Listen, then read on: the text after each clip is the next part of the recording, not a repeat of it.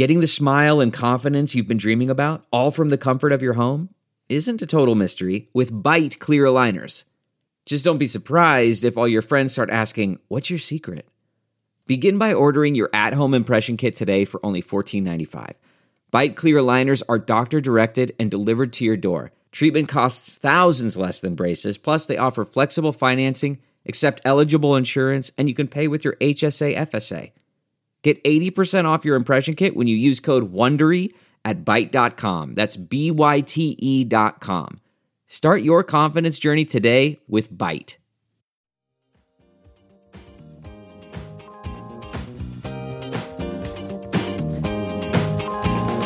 It is Thursday, June 30th, live from my apartment and somewhere in Los Angeles. This is the Ben Joravsky Show.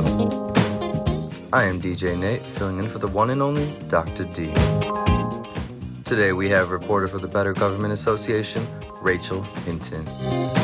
And now, your host, Chicago Reader columnist, Ben Joravsky.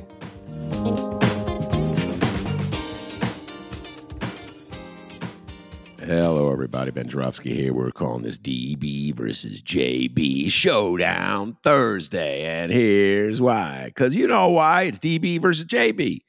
We've been looking forward to this for a long time. The DB, as everybody who listens to the Ben Joravsky shows knows, because we've been obsessively following the Republican primary for governor. Okay, we have been doing the deep dive in this show about that election for months now. DB is Darren Bailey, the hog farmer, who's not really a hog farmer. We call him a hog farmer. It's a long story why we call him a hog farmer uh, from central Illinois. Uh, he is, as I say many times, the maggiest MAGA man in the state of Illinois. Uh, although an argument could be made, a compelling case could be made for the attorney general nominee for the Republican Party, Thomas DeVore. That would be an interesting battle. Who's the maggiest MAGA man in the state of Illinois, Thomas DeVore or Darren D.B. Bailey? Uh, that would be an interesting showdown. I pay money to watch that debate. Uh, and he'll be running against the incumbent, of course, J.B., J.B. Pritzker. Uh, and uh, the Democrat prevailed. I think he got 93% of the vote. Good God. Uh, Darren Bailey is a farmer uh, very successful farmer. Uh, and uh, as such, I'm going to make, before I bring on my uh, great guest, Rachel Hinton, uh, I just want to make an appeal to my beloved Bright One, the Chicago Sun Times. Sometimes you know I love you. I subscribe to you. Okay. I pay good money for you every day that newspaper arrives. All right. I read the real newspaper, not just, I'm not like some millennial stealing it from online. I pay. Yeah. oh, put, oh, put, just, Rachel, do me a favor. Just hold that up to the camera. This is exactly the point I want to make, Rachel Hinton, to help me out here. Sometimes headline Bailey plows GOP field. Okay, that's the headline in the Sun Times. All right, Sun Times. I think that's the third time you've used the plow joke. I think there's another time you used the crop joke. We get it. Sometimes headline writers, he's a farmer. No more crop plow jokes. Come on, guys, you can do it. You can resist it. Rachel. It's like a, it's like a st- well, how many steps in a step plan, Rachel? I mean, I forgot that. Like, you know what I'm saying? There's like certain. I mean, Rachel's. Like, I don't know. Why you're you asking me? Twelve uh, step plan. Twelve step. Yes. Okay. yes, it's a twelve step process. Sometimes we can do it. Okay. I'm kind of working through it with the Bulls right now, trying to. I don't think it'll work. I think I need like 342 steps to get over the Bulls. All right. Without further ado, Rachel Hinton and uh, she's an ace reporter for the Better Government Association for a long time. She worked at my beloved Bright One as a, a uh, political reporter, went to BGA. Uh, and uh, Rachel and I would pass each other in the hall. She tells me back in the old, golden days when I had a my podcast was doing from that my lovely little studio in the Sun Times, right near the bathrooms. Not saying you're saying something about me, Sun Times. You put me right there in the back near the bathrooms. But I would see Rachel, and we would say hello. But I finally got to know her when she uh, did our show with um, uh, Tina's, the aforementioned Tina's Sfondeles. And as soon as Rachel, you killed it at that show at the Hideout. Uh, and I just recommend that you and Tina someday have your own podcast because you guys are a dynamic duo. You're funny. You get each other's jokes. You, you know, it's like it's like you guys have been married. You know what I mean? She says something, then you follow up, and so anyway, we sat to next to each other for like three years, uh, or maybe two years. I don't know. The pandemic has ruined my sense of time, but we sat next to each other for a very long time, and we would joke with each other a lot. So I think that's where that comes from. Uh, and um, yeah, so uh, the the um, it's like you guys really understand and relate uh, to each other. Right? But uh, you're you're solo with me today. Uh, shout out to Tina, but uh, I'm sure, Rachel, you can uh, handle this uh, very well. All right, let's start with the obvious story, the big story. Uh, uh both of us uh, agreed on this one. Uh, DB, Darren Bailey, winning, mop the floor, Rachel. I think he got, off the top of my head, I don't have the numbers in front of me, but I think he got upward close to 50% of the vote. Yeah, 48, something like that was the last I saw. Uh, and the man who was considered the front runner about three months ago, wow, does the world change? Uh, Richard Irvin, the uh, mayor of uh, Aurora, ended up in third place. And I want to say he is got like 15 to 16% of the vote. Uh, so, just in the most general terms, what do you make of that?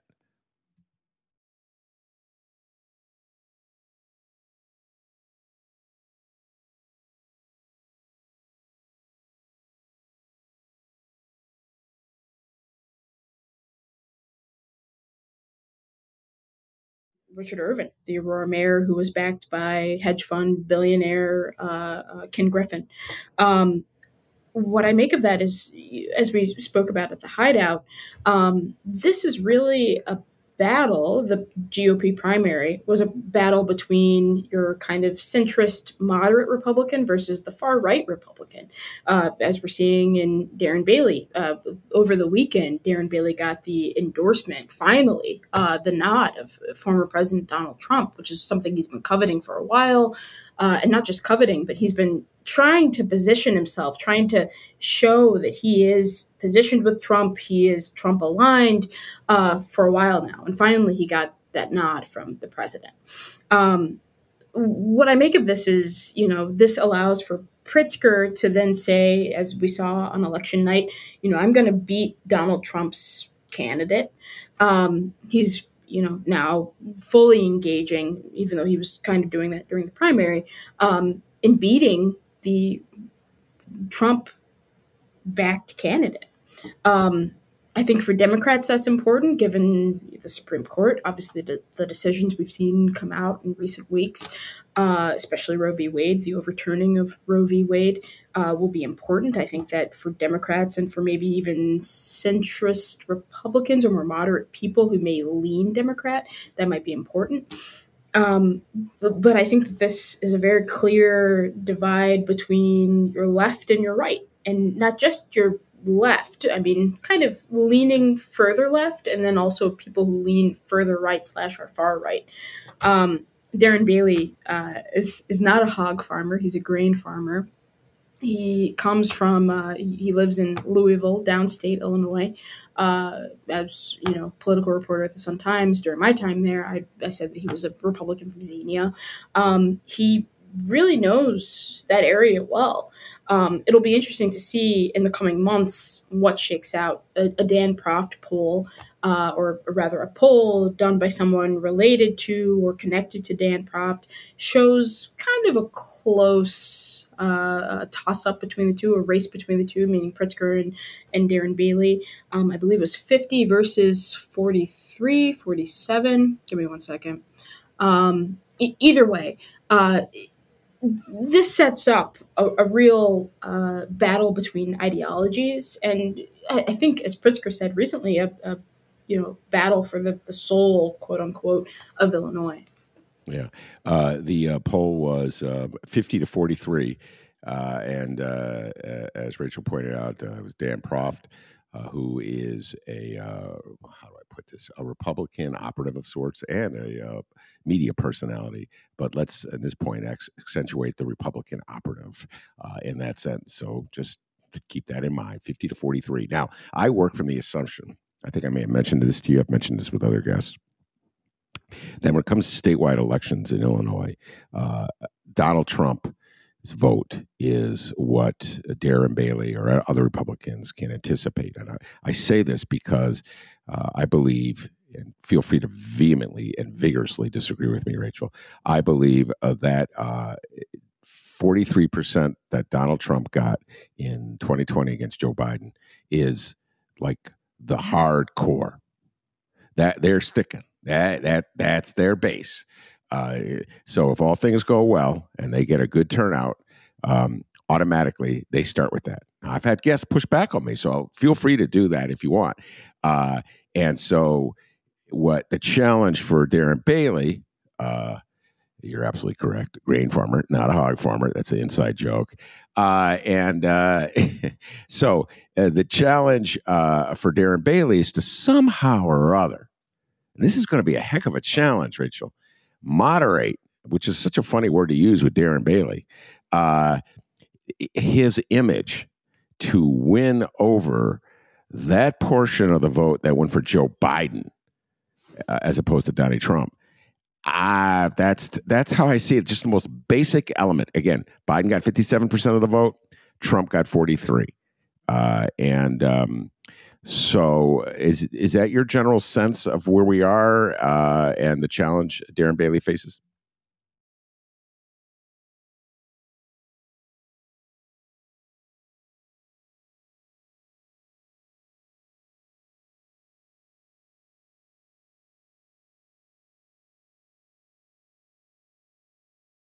I think that he'll definitely try to tap into that rising uh, number of far right conservatives that we, we see in the state, people who voted for him, people who wanted him to be the GOP nominee.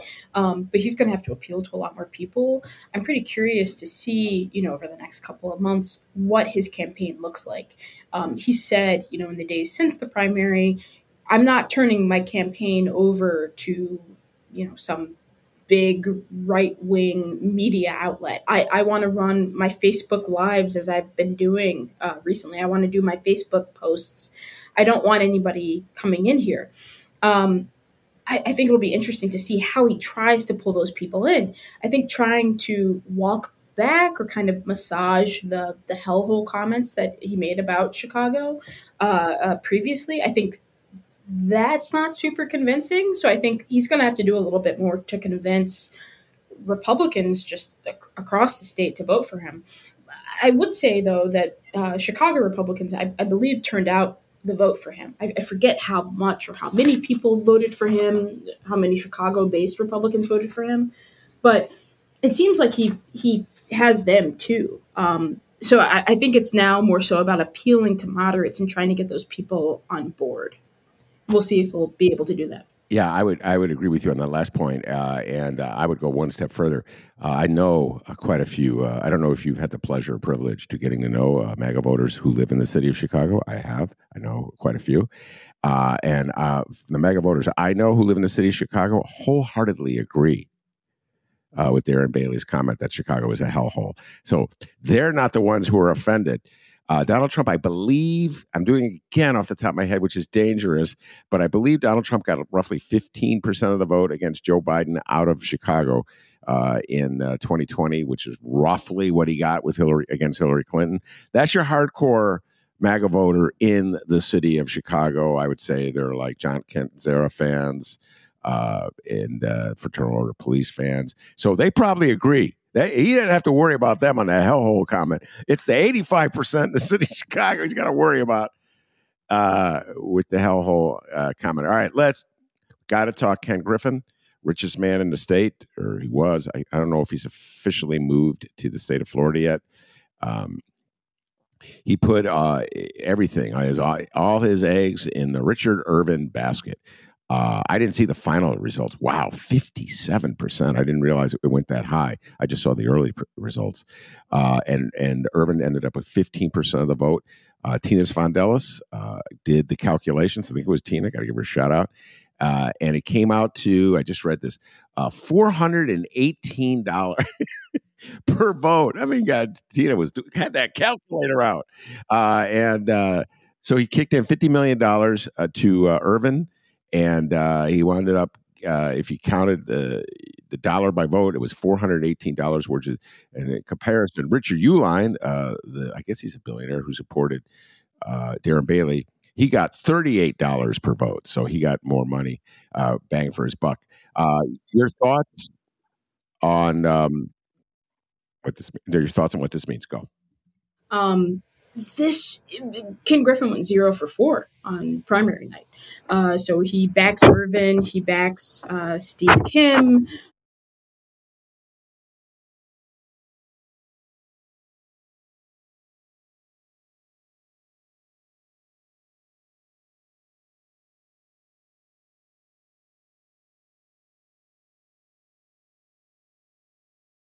I would say that this is lackluster. Not even lackluster. It's it's uh, one of the worst political investments in a primary that we've seen in recent history. Um, and, and it's even more. I don't know if comical is the right word, but it's even more interesting to me because Ken Griffin came out pretty early on saying, "I will spend whatever I have to spend to make sure that Pritzker is a one-term governor." And not only did he lose in that regard, he lost handily. John Milhiser is the one for Secretary of State, uh, the Griffin backed person for Secretary of State. His pick for Attorney General, Steve Kim, lost to Tom DeVore, who is the one who has been bringing all of these COVID related lawsuits, um, trying to, and successfully in some cases, challenging Pritzker's. Um,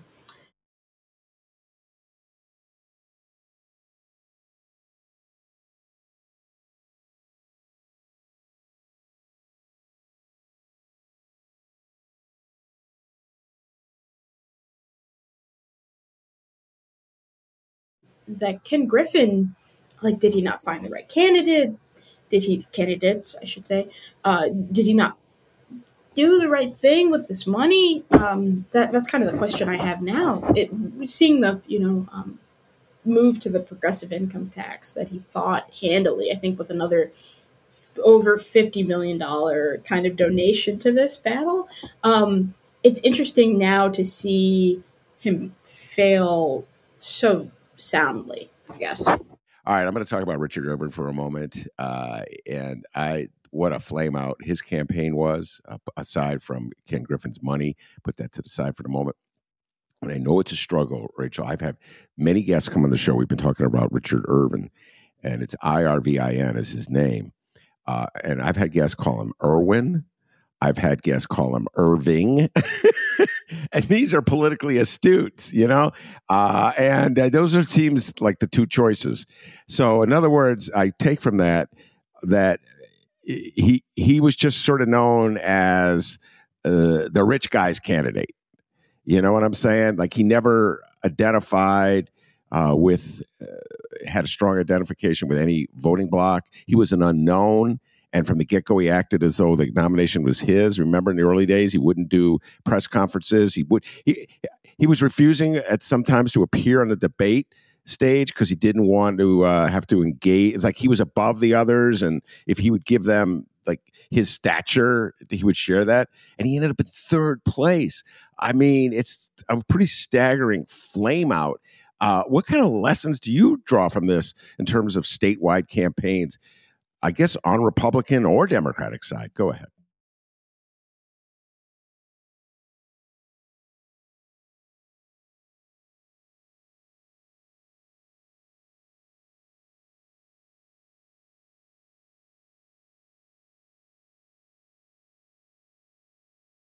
Seeing stories come in, uh, come out rather, um, that show that he isn't a Trump aligned person, even though he refuses to answer questions about it, and bring up like pretty serious ethical questions around, um, you know, the business that Aurora has done recently or the contracts that they have approved.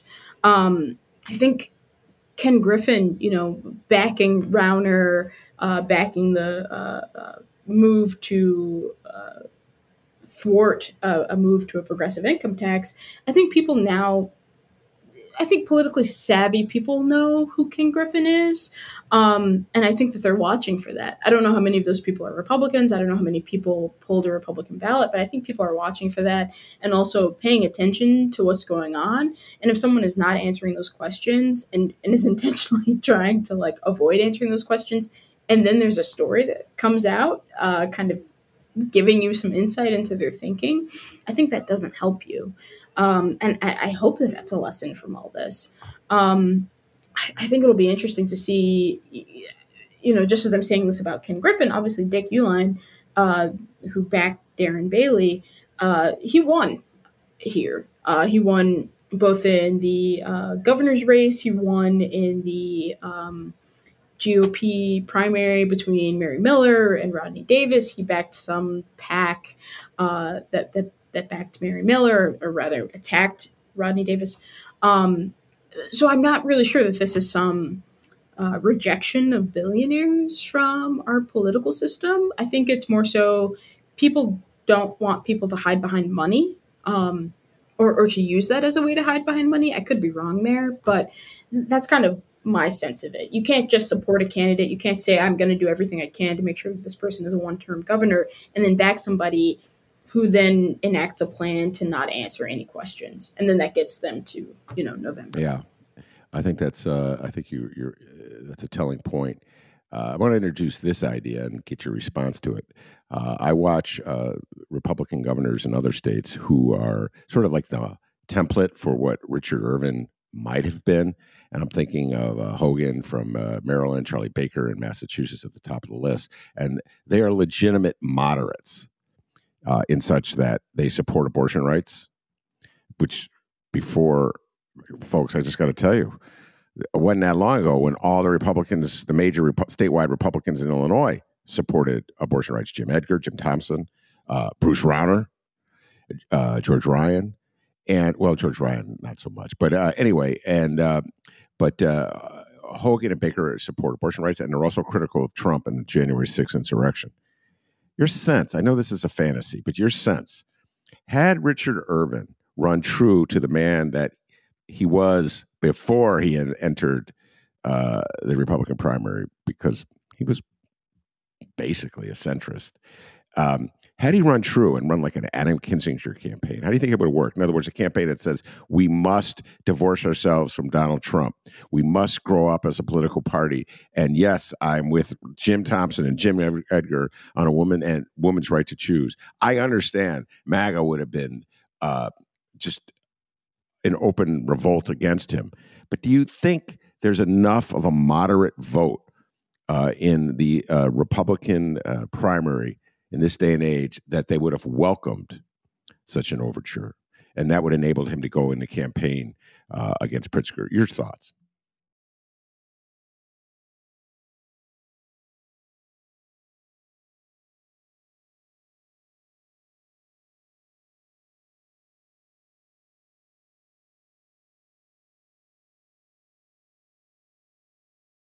Democratic voters pulled a Republican ballot to kind of sabotage this in some way. Um, I, I do think that while he probably would have gotten props for being true to who he is as a person um, and true to his you know political ideologies, I, I do wonder how many moderates there are in the state who would have voted for that view. Um, you know, the, the Tuesday night view of things was like 57% for Darren Bailey. Um, so I, I wonder is that people who see someone who's a Democrat or, or who seems to be democratically aligned now jumping into a Republican primary and they, they don't want to vote for him um, versus, you know, voting for Darren Bailey. Um, I, I, have a lot of questions about that, so I think it's a little hard to answer. I guess um, I think maybe he would have fared a little bit better, but I think you know, depending on how the the far right um, conservative ideology is shaping up in Illinois, he may have still lost. Yeah, I uh, he probably would have lost. I mean, fifty-seven percent is no joke. And then I guess Jesse Sullivan, who was in second, got roughly sixteen percent. So you add those together, that's a formidable, formidable uh, wall of opposition to him. Although I always thought that Jesse Sullivan, when he first got in the race, was positioning himself to be more or less that kind of moderate. And then once Irvin got in the race, he had to pivot right a little bit uh, and couldn't go down that path because it was taken. Before we leave statewide, uh, your thoughts? Uh, this is going to be a real showdown uh, uh, election. Uh, Thomas DeVore, the, the lawyer, Darren Bailey's lawyer, uh, Rachel already uh, uh, alluded to this. Uh, he filed the suit statewide uh, to um, obliterate the mask mandate. This is in the, the height of the pandemic on the grounds that they were overreach, a constitutional overreach, a violation of people's liberty and freedoms. A very interesting argument he makes about the mask, but apparently it doesn't apply uh, to women's right to choose.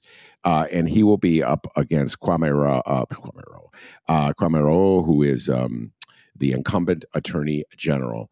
Uh, and makes it clear that he will uh, support a woman's right to choose. Your sense this this is going to be uh, a real battle of ideology, as ferocious, I think, as uh, Bear, uh, Pritzker versus uh, Bailey at the top.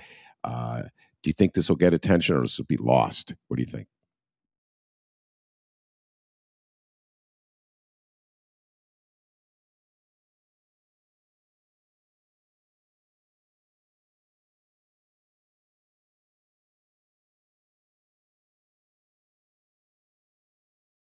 Forty-four percent to Steve Kim's thirty-five percent, with like most precincts reporting. Um, so I'll, I'll, be curious to see how that shakes out. I, I do know that Kwame Raoul is generally popular. Um, I'm not sure how popular um, it, has been or uh, you know widely across the state to challenge those COVID you know mandates uh, or requirements. Um, so I, that's a race that I'm definitely going to watch because I I'm not necessarily sure how it'll shake out, and it's kind of exciting to me uh, as a nerd um, to see how, how this is going to go. Um, you know, if I had to, you know, uh, pick a winner in that, I, I, guess my money would be on Kwame, but like, we'll see. Um, I'm, I'm not willing to, to, you know, say for sure Kwame's going to win that. Yeah. Race. And I, am going to take a little tangent on this before we get back to it.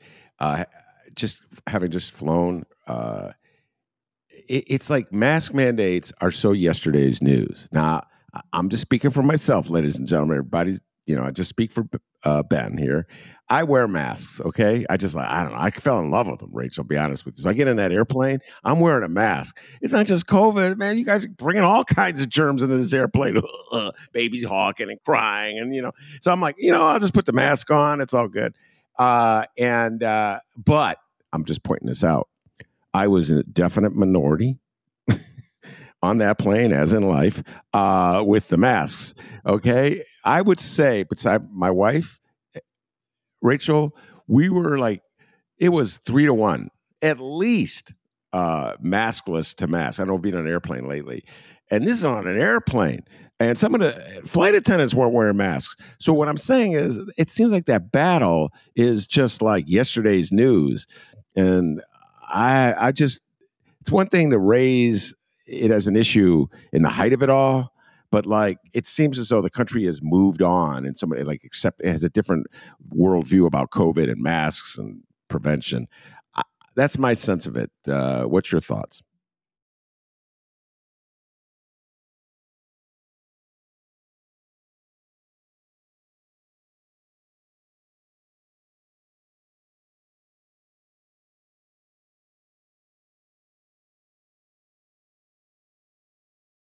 places. And I don't think that they care necessarily about why that is, why they know why there's no longer a mask mandate in the city or in the state or county or whatever.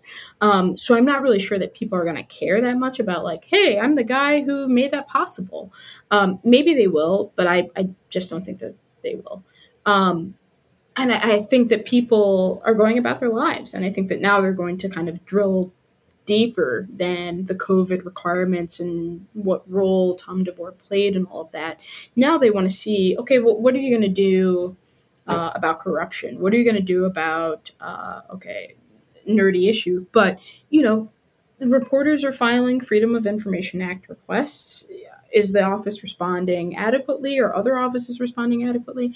I don't know that like the regular voter will care about that but i think that it'll get to more kind of bread and butter issues related to the attorney general's office rather than you know covid. Yeah uh, I, i'm with the reporters on the foia stuff uh, I, I, follow. I, am through filing FOIA things this phase of my life. Rachel, if I could use you as a therapist, I can explain why. But I, somebody may have friends are FOIA freaks. Mick Dumke, I see you. Danny Mihalopoulos, I see you. Maya Dukmasova, I see you. And uh, I'm always go for it. File some more FOIAs, man. and then they regale me with their tales of being lost in the FOIA bureaucracy, which is the whole damn thing is set up to keep you from getting information that you should get. Okay, so and I know BGA, where you work, man, you guys are the FOIA filing kings and queens of the state of Illinois. Uh, so yes, I think it is an important issue to reporters, but you're probably correct when you say, I don't know. Maybe re- parents of reporters care about it, or cousins, maybe. But uh, other than that, all right, let's talk some congressional races. Uh, I was uh, following closely uh, the first congressional. Bobby Rush uh, resigned and uh, this is uh, open seat. Open seats come along very rarely in the city of Chicago. Uh, once elected Congress, people love to stay there. Uh, so it was. I think what, how many? Fifteen people ran. I have lost track. I can't remember. Uh, uh, so the victor was Jonathan Jackson. Talk about this. Yes, go ahead.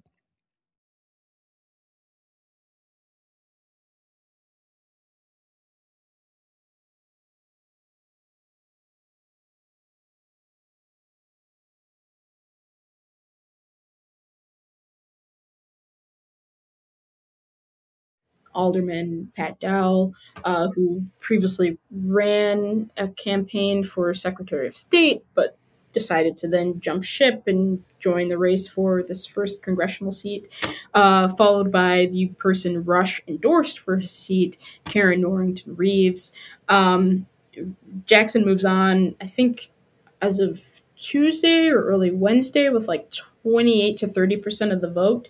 Uh, he'll now face uh, I can't find the guy's name, but he'll face Eric Carlson, who was convicted of a sexual assault in 1995. It, it, it hasn't been expunged from his record, but different guy. Um, not different, but you know, change. Um, and now they'll face each other in November. Um, this will be the first time since the Sun Times said uh, since 1992, or this was the first time since 1992 that Bobby Rush's name hadn't appeared on the ballot. Um, so I think that people, especially in this congressional district, knowing that change is coming, are prepared that change is coming. I think they probably turned out pretty well to, to vote in this primary, um, even though citywide um, and countywide, statewide, turnout was abysmally low. I think it was around 20%, 20 to 25%. I think 20, 20% in the city, maybe 20 to 25% in the state. Sorry, I don't have a more uh, specific uh, percentage for you. Um, but yeah, now Jackson moves on. Um, he's got money from some cryptocurrency, aligned people. Uh, it, will be interesting to see who, who Carlson uh, gets funding from, if if he gets funding from anybody. Uh, I'll be curious to see if this is even really a battle. Um, I, I, think Carlson had uh, most of the vote in the Republican primary. Um, I believe he's a Republican, not a Libertarian. Sorry if I'm wrong on that. Um, we'll have to see. Um, I, I, I, think he'll win it. Um, I think he's the handy uh, favorite, basically. Yeah uh, if I were a betting man, and my days of betting are long behind me, Rachel, uh, I am a reformed gambler. Uh, but if I were a betting man, the over under would be 80. That means my can Carlson keep uh, Jonathan Jackson under 80%. Uh, and uh, I don't know. I don't know how I would bet it. I got to take a look at the demographics of that ward and you know, it, they, oh, excuse me, that district, congressional district, I think wards. It's hard to uh, get this old horse to change its tricks. It's hard to change your brain. Uh, I know. Yeah. Uh, well, Chicago, everything's a ward. Um, but uh, I would, I would say uh, it's a safe bet. Yeah, Jonathan Jackson, the Jackson name. We talked about this at the Hideout. That Jackson name is so powerful, ladies and gentlemen. Jonathan Jackson. This is his first run for office. I don't believe he ever run for, ran for office before. His uh, brother, Jesse Jackson Jr., of course, was a congressman, got in trouble from the second congressional district. Father, Jesse Louis Jackson. And I've been saying this more and more in the show, uh, Rachel, this is just me speaking, not Rachel. The older I get, the more love I have for Jesse Louis Jackson. And I just reflect upon his career. This is me speaking. I just reflect upon his career and how he's been on the front lines of pretty much every fight uh, and uh, in Chicago, you're not always loved if you're famous. Like it's a whole thing about Chicago. They turn on people who make it. Like, oh, you think you're better than us now, huh? You know, I mean, I've seen it happen with rappers, basketball players, you know, movie stars. They turn on you. You get a little success. Oh, you think you're better. You're California now. Uh, and uh, but I just I don't know where I'm going. The older I get, Jesse Louis Jackson. I remember him back in the '60s uh, you know, Operation Breadbasket, standing up to old man Richard J. Daley. I just have a lot of respect for him. And I know there are a lot of older people like me, boomers, in that first congressional district, and they see that Jackson name and they also have that kind of respect. And so they just transfer it to the son.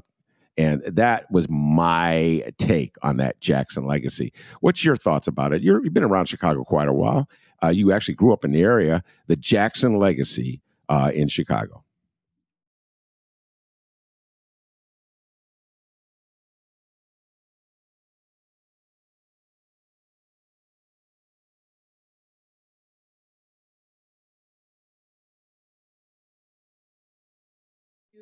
um, as reasons for why she deserves the spot. Karen Norington Reeves, I believe, is a nurse or, or is involved with the medical healthcare field, so maybe doesn't have as much of a or any uh, legislative history or legislative record to point to. But I think that the name really helps you here, and the name, the history, um, what people seem to know about Jesse Jackson Sr um, will then transfer to the son, even though Jesse Jackson Jr. did get in trouble. I believe he, I'm not even going to get into it. Um, but he, Jesse, not Jackson, Jonathan Jackson gets the benefit of having the Jackson name and people knowing who he is and knowing who his father is without really needing any sort of legislative record to back that up. Absolutely. I've had so many funny conversations with Chicago. Don't worry, guys. I will not name your names. And they'll be like, I'm so through with the Jacksons. I am never going to vote for the Jacksons again. I am through, through, through with the Jacksons. They get in that polling booth. Oh. They can't help it. The hand go- see that name? The hand go- They tell me, fill my ear with Jesse Jackson Jr. stories. Okay. Tell me about the blonde, all this stuff. They see that name. I'm with you. I understand. That's a very Chicago mentality. Happened in the seventh congressional district. Danny K. Davis defeated Kina Collins, uh, who's been on the show several times. Shout out Kina Collins. You ran, a, my humble opinion, you know, very. Uh, you, ran a good race, but uh, I forget what the total was. There it was like 52 percent last I saw. Uh, but same similar theme. You know what I'm saying? Like people in Chicago are very loyal. Rachel, talk about this: the loyalty that Chicagoans have uh, to their congressional leaders.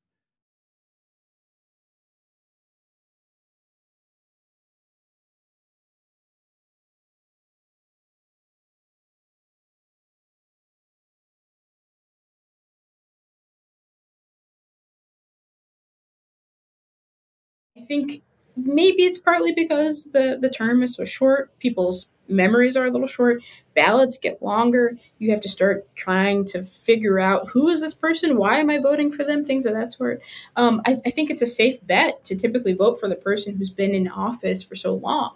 Um, Illinois slash the redistricting process here tends to favor Republican, not Republican, incumbents, not because of that, but I misspoke. Um, it, it favors incumbents because people know that name. And I think in part people don't want to keep doing the, the homework of who is this person? And what have they done for me lately? Um, they want to just be able to say, okay, you, you've been in for six terms. You've been in for, I don't know, six times two is 12. Uh, you've been in there for 12 years. I'll give you another term. Um, I think it makes voting for some people a little bit easier. Um, whether or not they should be voting for that person, whether or not that person has done something for their district lately, obviously is left up to question. But I think that people view that as kind of an easy, easy vote to to to cast. All right. Uh, and the final congressional district we'll talk about in Chicago before we close with a question that uh, you have not been anticipating. Uh, I'm going to throw a curveball at you. Uh, third congressional district, uh, Delia Ramirez defeated Gilbert Villegas, the alderman of the 36th ward. I think you came up with a pretty funny wisecrack this morning. I can't remember was yours. Other people, I've talked to like 20 people today already. Uh, something about Gilbert Villegas now has to go back and run for reelection, an alderman in that award that soup cans. Soup. Yeah. uh, he's the alderman, uh, and he uh, led the uh, the process for the uh, Latino caucus uh, in the ward redistricting case. That didn't work out. Excuse me, the ward redistricting that just went down in the city council, and that didn't work out too well for him. I guess he was banking on being winning this congressional primary so he wouldn't have to worry about running for a reelection in a district that does re- it's so weird looking district Uh, it's like a snake. It's a pool noodle. Yeah. Yeah. Uh, that too. so, you know, big win for the lefties, my beloved lefties. Uh, they've been all calling me, going, "Yeah, Ben, you said we couldn't do it." Uh, so it's okay, you guys. You can do your trash talking. Uh, how, how's what's your take on Delia Ramirez, uh, the um, uh, state rep, uh, beating Gilbert Villegas, uh, the alderman? Go ahead.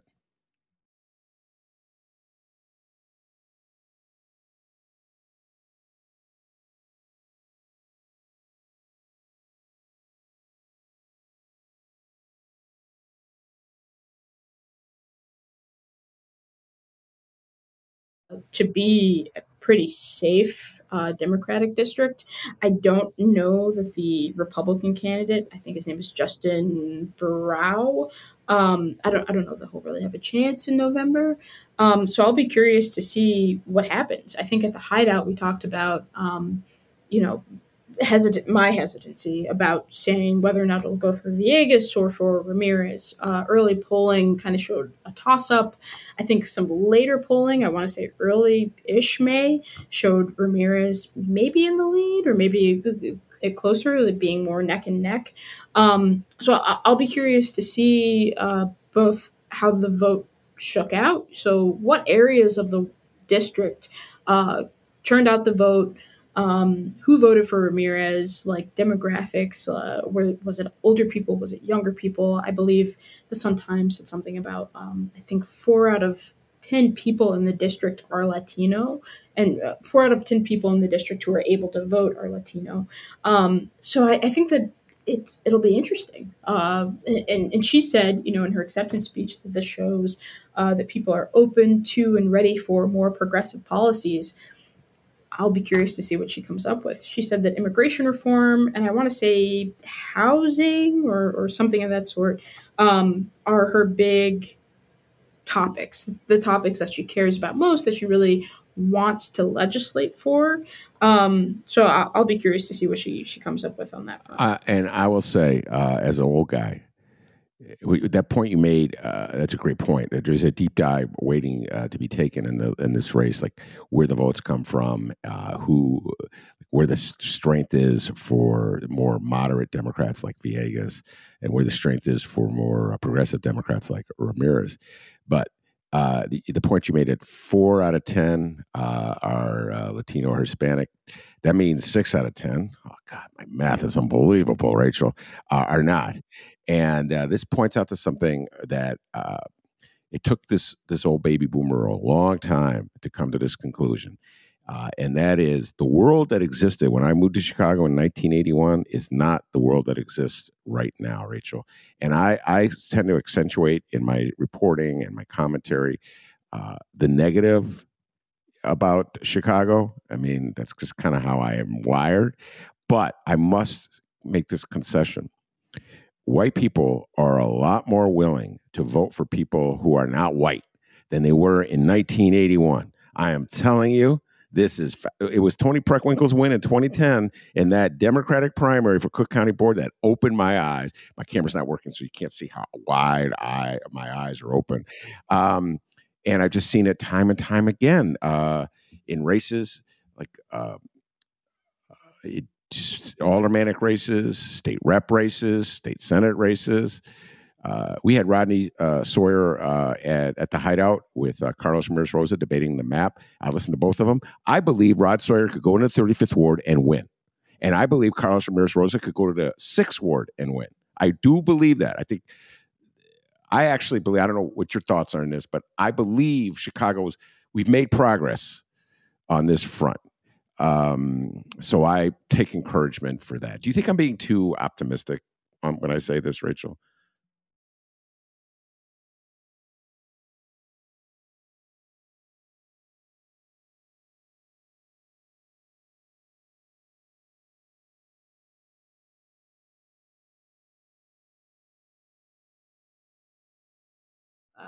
Look at the world. Look at the world we live in currently. so I, am not really sure that um, that optimism is warranted. But you know, you do you, Ben. Thank I, you. God bless you. I'm glad that you're happy. Glad you're optimistic. uh, I remember I said this once to uh, Alderwoman Pat Dowell. She laughed in my face, uh, and she was on the stage at the Hideout. She goes, "That's a good one, Ben. You got any more?" Uh, and uh, all right, so here's the curveball question. We'll close down the interview with, uh, and listen, I'm not saying Rachel is this. She said she was this, and so did Tina Sfondeles, uh, political geeks. I said when they said that at the height, I go, I am one too, and uh, proud of it. Have been forever uh, since the '70s. So uh, I'm going to ask you, what as a geek, what like really obscure uh, election or showdown are you um, just like in the back of your mind have? I'll go first uh, maybe you'll have the same one I do. I am, believe it or not, this is so geeky. Uh, following, it's almost embarrassing, the um, the battle that's going on quietly just kind of quietly over who will be the chair of the Democratic Party in the state of Illinois. For years, it was Michael Joseph Madigan. Robin Kelly replaced him. Governor Pritzker, for reasons I do not understand or know, uh, is not happy with Robin Kelly, uh, the congresswoman from the second congressional, uh, and he has been maneuvering behind the scenes, running candidates against candidates who are supported to her. I have not done the full breakdown of this, you know, who won what, and some races are contested at the moment.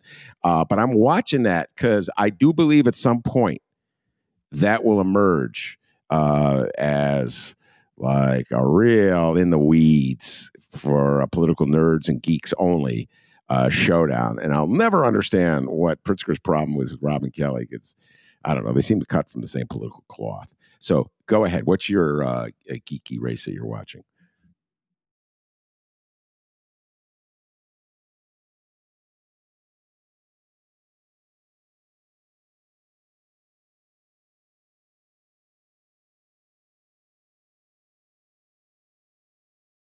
And was like, we should support Michelle Harris because she can raise state and federal dollars. Um, because of uh, Robin Kelly's federal role, she's a U.S. Congresswoman. Um, she can only raise, technically, personally, uh, raise money for federal races. She then needed to kind of create a separate um, funding mechanism for state races. So that's that on that. Uh, the races that I'm following are like my nerdy races are the board of review races. Yes. So Tammy Went, oh my Cook God. County Board of Review Commissioner Tammy Wendt hired her cousin. Yeah. Um, and I wrote about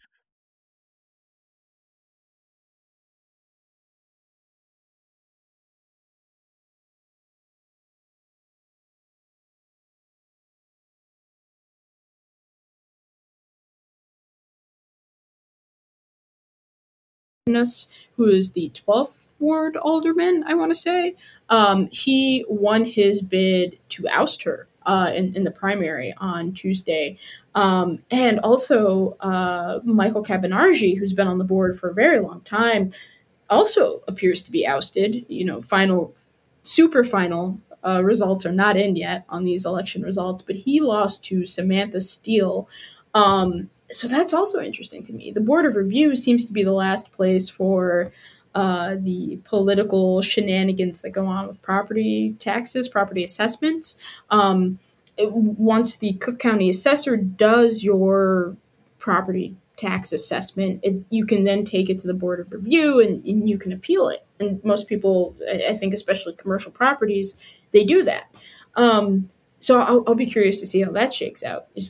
Cabonargi is a, a well-known entity within you know Cook County Democratic politics. Uh, he's a state central committeeman. I want to say two, uh, connecting yeah. my weird, you know, nerdy political thing to your weird nerdy political thing. Um, so I, will be curious to see what comes of that. And I don't think that that'll be the last we hear of him. Uh, I'm, I'm, sure he'll run for something else in the future.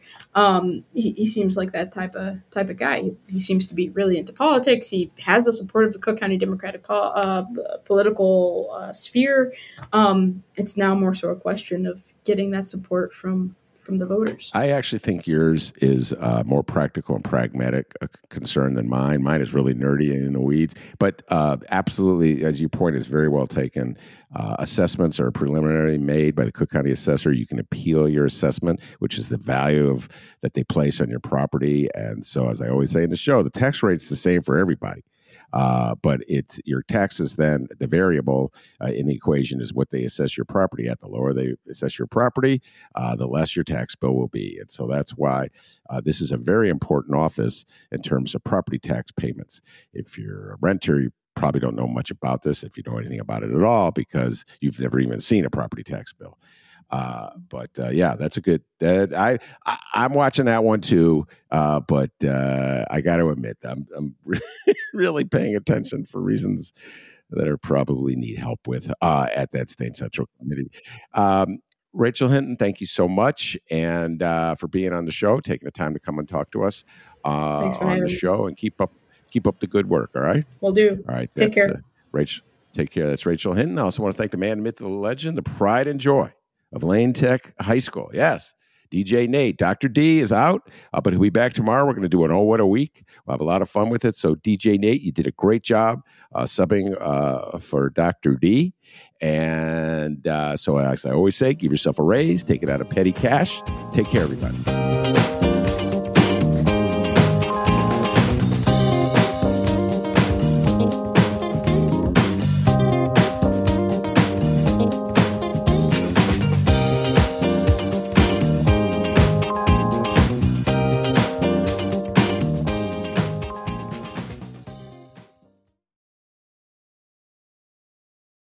Save on Cox Internet when you add Cox Mobile and get fiber powered internet at home and unbeatable 5G reliability on the go. So, whether you're playing a game at home, yes, cool, or attending one live, you can do more without spending more. Learn how to save at cox.com/slash internet. Cox Internet is connected to the premises via coaxial cable. Cox Mobile runs on the network with unbeatable 5G reliability as measured by Ookla LLC in the U.S. to H2023. Results may vary, not an endorsement. Other restrictions apply.